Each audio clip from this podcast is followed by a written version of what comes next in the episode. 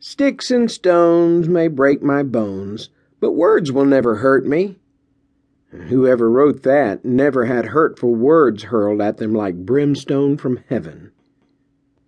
I was born with a deformity that the doctors had no name for. You see, I was born ugly. My earliest memories are from my days in the one room schoolhouse where I attended school. The kids that went to school with me were unmerciful. Of course, what could you expect from young kids? They called me Ugly Mugly. My mother tolerated me, but I could tell she didn't really want me around. But my twin brother. Twins? Now there's an oxymoron if there ever was one. Matthew was fourteen minutes older than me. He was an easy birth and a beautiful baby, and grew into a very handsome man. On the other hand, my birth was long and difficult. My ma almost died when I was born. All the girls hung around Matthew like flies on honey. That wasn't the case with me.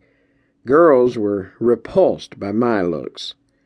The pastor of our church told me one time that God used up all the pretty stuff on Matthew. He didn't have any more of the pretty stuff when he got to me.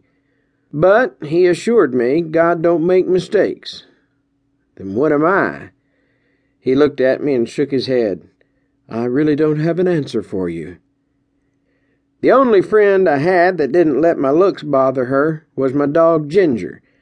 Ginger was what people call a cur dog.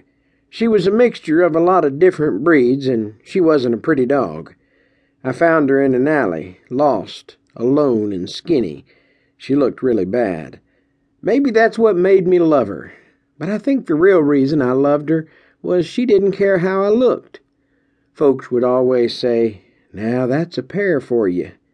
Ugly Mugly and his mongrel dog.